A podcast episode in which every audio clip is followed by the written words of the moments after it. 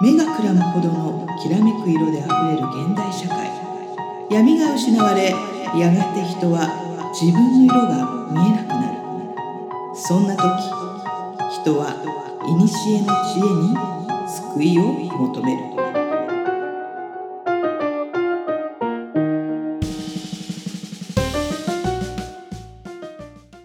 このポッドキャストは2万年生きてる魔女で占い師の真帆さん自由人で何でも屋の上ちゃんが魔術、占い、オカルト、人生哲学などの話題を中心に怖いお話をするポッドキャストです。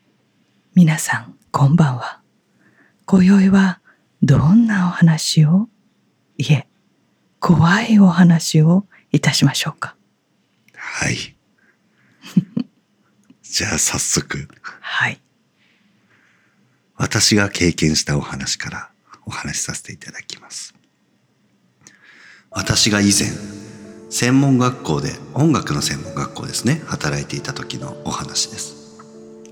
その専門学校にも幽霊が出るという評判がありました。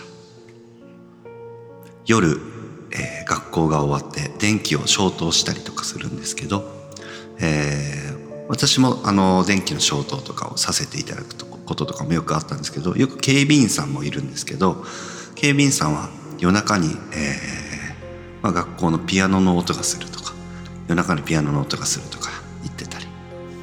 あとよく学生も見るんですけど黄色いワンピースの女の子が学校によくいるっていう話を聞きますね。学校の受付の前をバーって通り過ぎて声をかけようとするとそこにはいなかったりとか。そんなお話をよく聞くような学校でした霊感の強い講師の先生はある時教室を変えたいと言って別の部屋の鍵を借りに職員室へ戻ってきたりとかしますその時に「何かあったんですか?」と聞くと「いや部屋にいるんだよね」と言い残して、えー、鍵を借りて別の部屋を、あのー、別の部屋を、えー、別の部屋に行っていただくことがそういう、えー、ちょっと喋れねえ。いや部屋に。別の部屋に移動しました、いや部屋に人がいるんだよねと言って別の部屋を案内したりとか。あとまあ学生もよく、えー、部屋を借りて音楽の練習とかをするんですけどちょっと部屋にちょっと嫌な雰囲気して別の部屋借りたいんですよねとか。そんな、えー、ゾッとする話がよくある学校でした。私が体験した一つちょっと、えー、不思議なお話をします。えー、他に働く講師の先生と3人で、えー、昼食をとっている時に、えー、3人でし楽しく喋っていました。その時に何か白いものが私たちの周囲をポンと飛びました。虫かなと思ったんですが虫の動きではないですねこう下からポンと飛んで下に落ちるような動き私と一人の講師がそれを目撃したんですけど一人の講師が、えー、お弁当箱から何か白いものが飛んだようなそんな雰囲気だったので「今何か飛んだよね」と声をかけると「いや飛んでないよ」とその人は言うんですね。でまたしばらく喋ってるとまた白いのが飛びました。なんだろう？と見たら下に白い米粒がご飯粒ですねが落ちていました。いやいやいやいやいやなんでご飯粒飛ぶの？2回も飛んでるんですね。これはポルターガイストなのかな？という話になったんですがそんなお話を。がありました 喋るの下手か はいもう全く喋れなくて真帆さんの顔色を何度も見ている上野さんの実体験でした。はい、実体験でね。はい、はい、すいません。はい。では、次のお話。王さんから伺ったお話です。ある夜、王さんが眠っていました。ふと目が覚めると、なぜでしょう？布団の中にいるのに目の前に自分の姿、そして自分の顔がはっきり見えたそうです。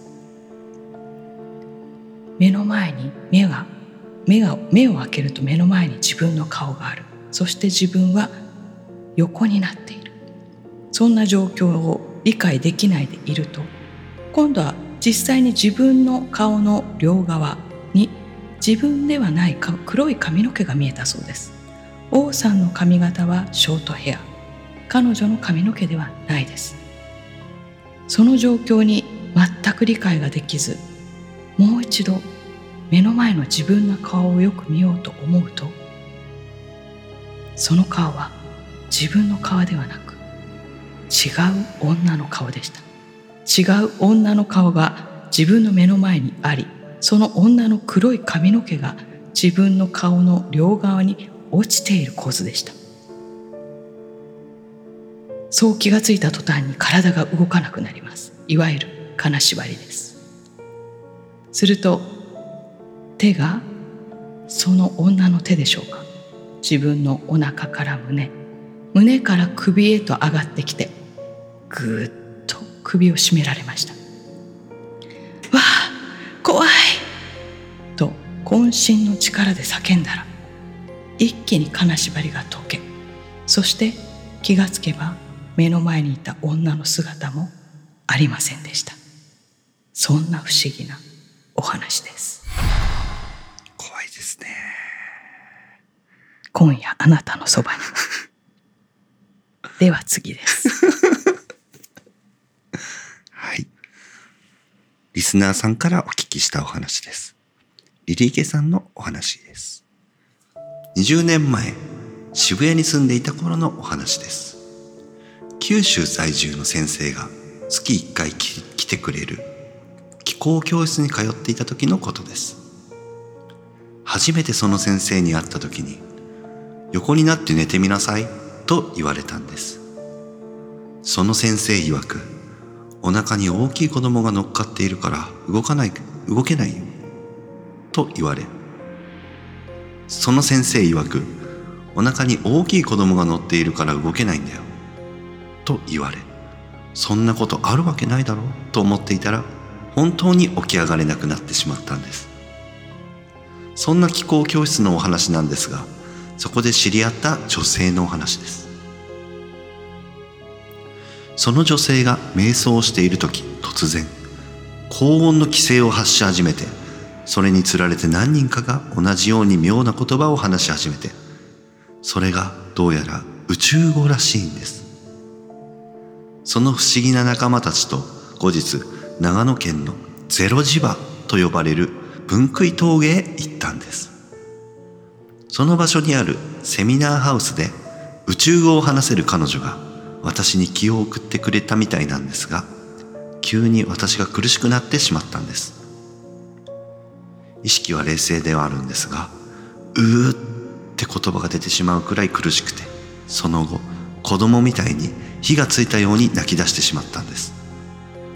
20分くらいそうした後ふっと元に戻れたのでその彼女に「私どうなっちゃったんだろう?」と聞くと「前世であなたは男性だった」「当時両足が悪くて苦しんでいて歩けなかったらしい」「だから今足の仕事をしているのよ」と言われたんです。当時20年前はリフレクソロジーのセラピストだったんですがその仕事を辞めていろいろ転職しつつも結局結局今現在また足の仕事をしているのでもしかしたらやはり足に縁がある前世があったのかなと思っています、はい、いきなり気を送られても困っちゃいますよね。困っちゃいますね、はい、リリーケさんねいまだに足の仕事をされてますからね。はい、はい、では次です。リスナーさん梅子さんの体験です。高校生の修学旅行で奈良に行った時のことです。瀬戸内寂聴さんが尼さんになったという言われを持つ直志庵というお寺があるんです修学旅行の自由行程で私はどうしてもそこに行きたくて班長だった私は独断でコースに入れました。一通り見終わって満足したんですけれどやはり高校生でしたから帰る途中の坂道で走り始めちゃったんです。その時私は運悪く木の根っこにつまずいてしまって走っていたので勢いが止められずすっごい派手な転び方をしてしまったんですみんなが「大丈夫?」と言いながら心配してくれたので「大丈夫だよ」と返事をしたものの痛みよりもなんだか眠気が先に来てそのまま意識を失ったようでした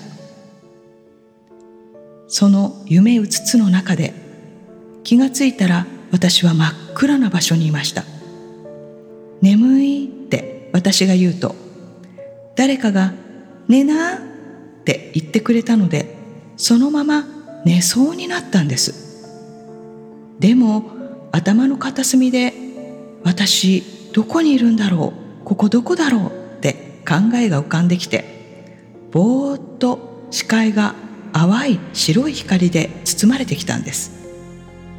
そしたら「梅子大丈夫?」友達の声が聞こえたんですその声で目を開けたら自分の周りにおじさんとおばさん友達がいっぱい見えて「ああ目が覚めた」とか「大丈夫だった?」とか声をかけてくれたんですそれで「うん大丈夫だよ」って言いながらそのまままた歩き始めたんですけど歩きながら夢うつつの中で声を聞いた友達に「さっき転んだ時梅子大丈夫?」って言ってくれたよね。ありがとうって言ったらその友達が「え？何の話？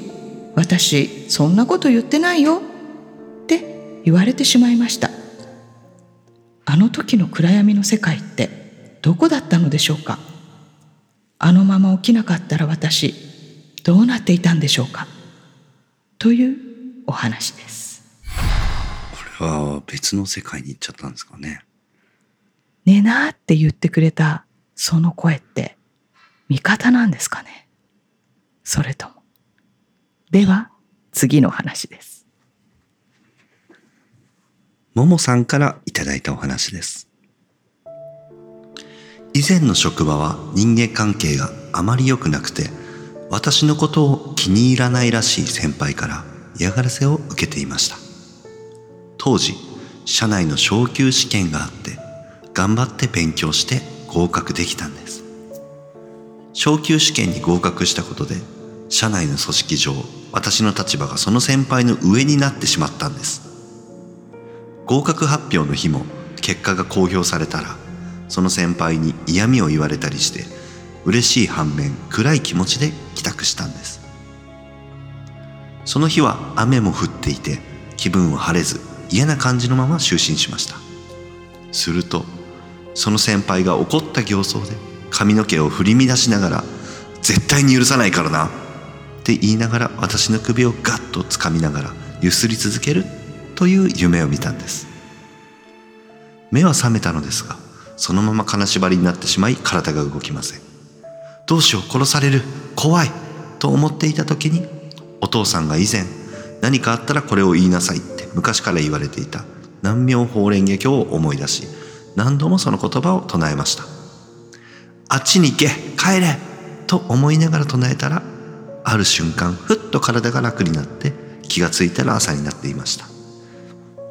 変な夢見ちゃったなぁと思いながら洗面所に行ったら首に指の跡が4本しっかり残っていたんです。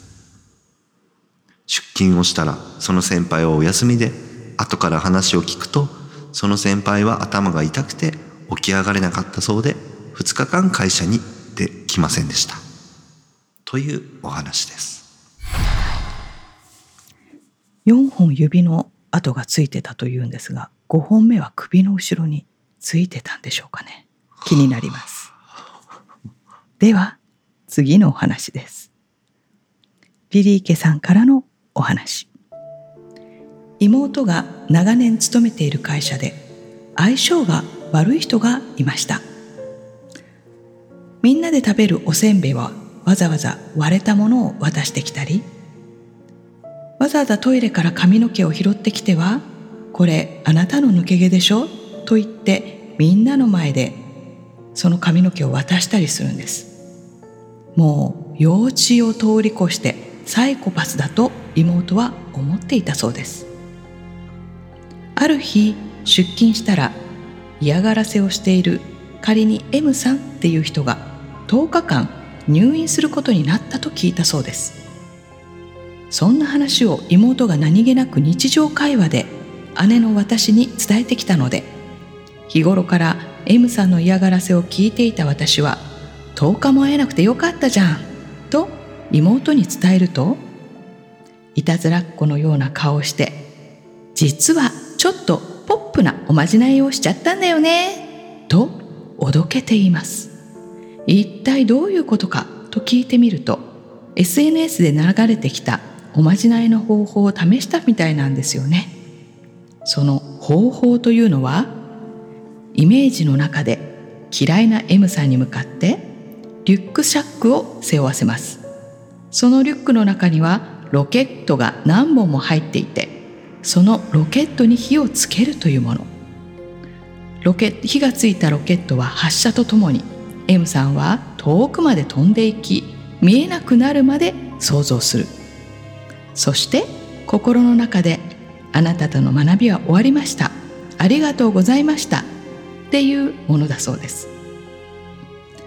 さらに妹は付け足して言いました10回やったんだけどね。効き目があったかな。って言ってましたこれはおまじないというより呪いって感じでしょうか。という呪いのお話です。呪いのお話は続きますね。はい。人を呪わば？何？ああ、皆さん、怖い怖い。では、続きます。王さんのお話です。ある日王さんがアロマの施術を受けていたそうです。そうすると頭の中にフィルム映画でカタカタカタカタと映像が見えてきましたその映像は歌舞伎のシーンだったそうです何だろうと思いながらと眺めていると最後に狐のお面の横顔が見えたそうです。王さんは言います。その映像は夢ではないと思います。と言っていました。手術の最後にルームスプレーをその時の状況に合わせてセラピストが毎回調合してくださるそうなんですがその時は見慣れないオイルを使っていたそうです。そのオイルは何？と王さんが聞くと唐辛子の入ったオイルだったそうです。何に聞くの？と質問をするとセラピストは一言動物がいたと答えたそうです。王さんは自分が見た映像を思い出しましたがセラピストにすぐには聞けずそのまま帰宅しました。1週間後好きな作家さんの本新刊が出たということで本屋さんに行きました。しかし探しても探しても見つかりません。するとある棚に気になる本がありました。思わず手に取ってパッと開くと「信太の葛の葉」の一文が目に入りました。何の言葉だろうと思いつつもその本を置きまた欲しい本を探し始めました。しかし見つからずやはり気になるその本を手に取りもう一度開いてみました。するとやはり同じ文章「信太の葛の葉」結局その日はその本を買って帰りその夜から読み始めました。読み進めてみると歌舞伎役者が狐の面をつけて芸をするという話が中に書いてあったそうです。これは母親が狐と言われる陰陽師安倍の生命の母親の話で古くから歌舞伎で演じられている演目についてのお話でした。私に狐がついていて本を読ませたのでしょうか。もしそうならその狐はいつついたのでしょうか？そして今もいるのでしょうか？というお話です。はい。狐のお話が続きます。はい。桃さんからいただいたお話です。父がお坊さんで小さい頃から不思議な体験があります。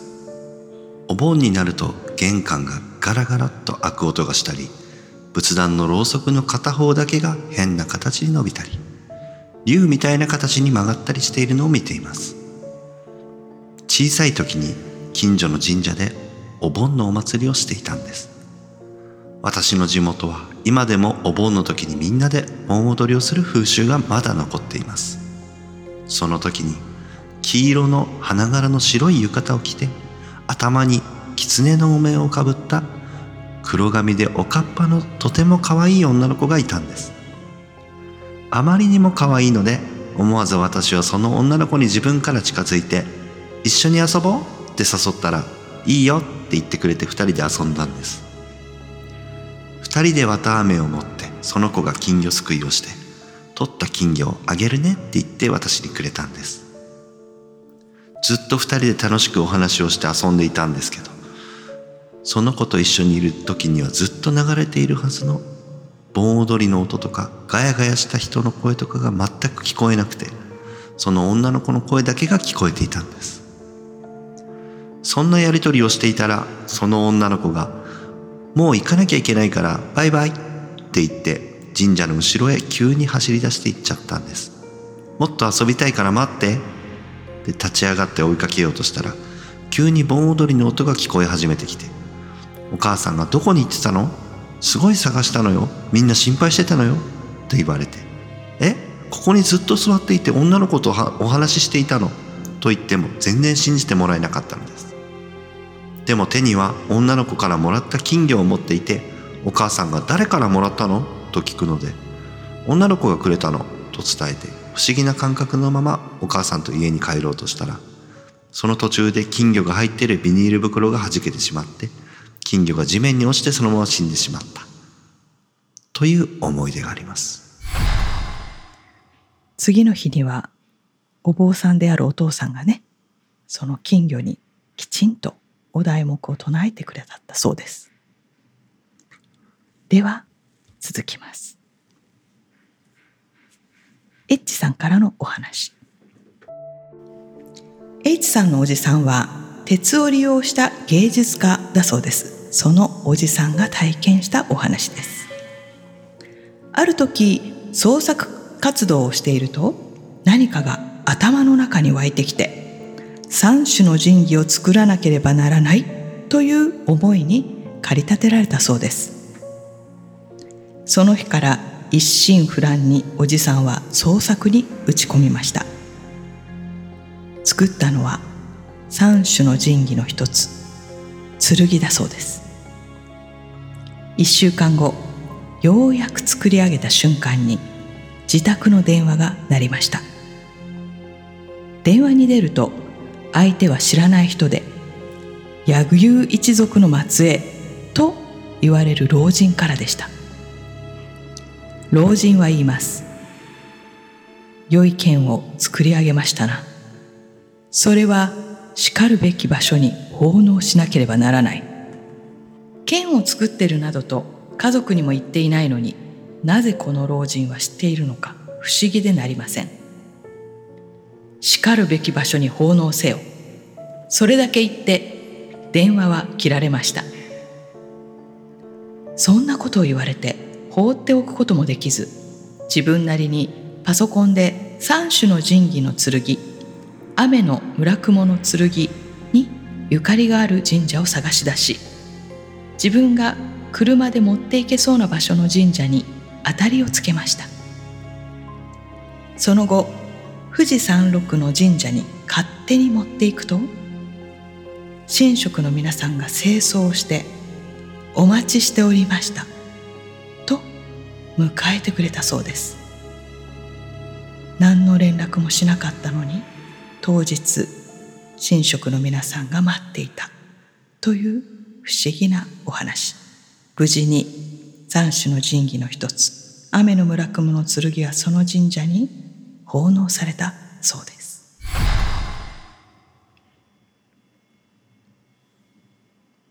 では次のお話、はい、とある海坊主に似たピックボーイさんというおじさんからのお話です。通っている歯医者の歯科衛生士さんのお話です。その歯科衛生士さんは本人は霊感がないと言っていますが、お母さんはバリバリ霊感があるそうです。小さい頃、歯科衛生士の彼女は人形遊びが大好きで、4体の人形で遊んでいても、霊感のあるお母さんには5体目の人形が見えることがあったそうです。彼女が小さい頃に買ってもらったリアルに赤ちゃんをかたどった人形で、自分がお母さんになりきって子供のお世話をするようなお母さんごっこをしてずっと遊んでいたそうです。どこに行くのも何をするのもずっと抱いていた赤ちゃんの人形でした。ですが、小学生になり、ある時、犬のぬいぐるみを買ってもらうと、お家の事情で犬が飼えなかった彼女は、これまたリアルな犬を世話するように遊んだそうです。すると、当然のごとく今までずっと手にしていた赤ちゃんの人形は目もくれなくなります。今まで赤ちゃん人形が座っていた椅子には犬のぬいぐるみが座るようになり、赤ちゃん人形はその他大勢のぬいぐるみの人形棚へしまわれるようになりました。すると、ある日の夜のことです。彼女が部屋で過ごしていると、ゴゴゴーという地鳴りのような音とともに部屋が揺れ始めたそうです。するとたくさんの人形が飾ってある棚からあの赤ちゃんの人形以外の人形が目の前で全部落ちたそうです。一つだけ棚に残っているあの赤ちゃんの人形が明らかにこちらを見て異様なオーラというか存在感が放てれていたそうです。彼女はあまりの恐怖と部屋の揺れで動くこともできずどうやらそのまま気を失ったようで気がつくと朝になっていたそうです。次の日の朝起きて急いで人形棚のそばに寄ると赤ちゃん人形以外の飾ってあるお人形がやはり全て床に転がっていたそうです。急いで母親のそばにいて一連の話をしたのですが子供なので尻滅裂な話になってしまったのとあまりにも彼女の興奮が高ぶりすぎていたために母親は自分の娘が気が触れていったのではないかと心配したそうです。霊感の強い彼女のお母さんは詳しい原因はわからないとしてもどうやらこの赤ちゃん人形が原因ではないかと考えてお父さんと相談して近所のお寺へ相談に行ったそうです。そして家族3人で今までありがとうございましたと言ってお祓いをしてもらいました。その後彼女に不思議な体験は起こりませんでした。そういった経験をもとに彼女は感謝の気持ちを伝えつつあまり人形やぬいぐるみで遊ぶことはなかったそうです。随分と時間が経ち大人になった彼女が久しぶりに実家に帰省した時のことです。そういえばあの人形はどこにしまったっけ？とふと思い出して探してみると簡単に見つかり懐かしさのあまり手に取るとその瞬間に赤ちゃん人形の首と手がポロポロと崩れ落ち人形として形をとどめなかったそうです。まるで赤ちゃん人形が自分がもう一度手に取るのを待っていてくれたように感じて涙が溢れ出しありがとうごめんねと言いながら泣いてしまいました。以上です。さあ今回の怖い話は10話のお話をお届けしました。いかがでしたでしょうか？皆さんのそばに不思議なことが起こりますように。ということで。はい。はい上ちゃん。お疲れ様でおした。疲れ様でした。いろいろハプニングがね いやーあったんですけど皆さんね実はこれ撮り直しなんです。はい。別日に撮り直してます。はい。はい。あの 魔女カメはねご存知の通りに、えー月1回4本撮りをしているので、うん。もうすでに他の回は撮ってるんですけど、うん。こう上ちゃんから夜 LINE がポンと来るんですよ。うん。真帆さん怖い話の時だけ音源が壊れました。すいません。撮り直していいですか？と言って今日迎えたんですけどもどうどうしたんですかね上野さんね。一番怖いです一ね。番怖い霊障ですよね。ごめんなさいって。ごめんなさいって言ってね。ね、その回だけね、ちょっと私の多分操作ミスっていうのもあると思うんですが、うん多分ちょっと上書きしちゃったのかなっていう感じで、ちょっと途中がなくなったりとか、はい聞けるような状態にはなくなってしまったので、改めて撮り直すという一番怖い話をちょっと。そうなんですよね。で上ちゃんがあまりにもお怯えるわけですよ。うん真帆さんに怒られるんじゃないかっていうことで。いやでも思いのほか真帆さんは淡々としていて、うんいや上ちゃんとうんこういうことは怖い話の時にあるのよと。あるんですね。でねもうご存知の方いらっしゃると思うんですけど、えっと、真帆さんのあのタロット占い今はね初めてのタロット占いっていう本があるんですが、え当初はですね DVD 付きうん。のあの、えータタロット占いという本だったんですけど、そのこうオリジナルカードがねうんついてるんですが、えー、と担当してくれる当時エロティックドラゴンさんっていう方がイラストを描いてくれた時に、うん。塔のときところを描いてた時にちょうど雷がうん。パソコンに入って、うん今まで書いてきたデータが全部飛ぶってうん。いうことがあるわけですよ。何も塔を書いてる時にあの雷に打たれる必要ないじゃないですか。塔ってどういう意味があるんですか？バビルの塔ですよね。はいはいはい。人がうんこう、まあいい気になって、うんこう自分の能力をどんどんどんどんこう高い高いビルに例えてうん。こう高く高く上り詰めていくときに、うん。神があの高慢だと言ってね雷下ろしうん全てなくして塔が崩れるうんっ。ていうカードなんですよね。ああ、はいはいはいそはうなのでい。まさにじゃないまさになんですよ。まさになんです。だから積み上げてきたやつを。全部なくなったんですよ。はいはいはいはいはい。全部なくなったんです。うんだからそういうことって本当にうん。あのーこのタイミングでそれが起こるってうん。いうことがいいこともあるし、うんそうでないこともあるし、うん。あのーやっぱりそうするとこう科学私たちがすぐ科学的にね、うん。見解を述べる癖がありますけど、それもこの偶然必然の一致はね、うん。あの理由がつけられないなんてことがうん。世の中にはあるんですよ。いやーね、確率論としてもなんかかなり、そうだって私もこの魔女神やってて75回、はいまあ全部で76回なんですけど、はい。合わせてやった時に、初めてですよ、ね？データ壊れたの。それが怖い話の時じゃなくたっていいじゃないですか。ね。うん、だって他に4本撮りなんで他の回はいけるんですからね。怖い話の時だけおかしくななるっていうのがね、これはいいことなのかこれ悪いことなのか。はね、うん真帆さん的に言うと、うん人生のロマンですよね。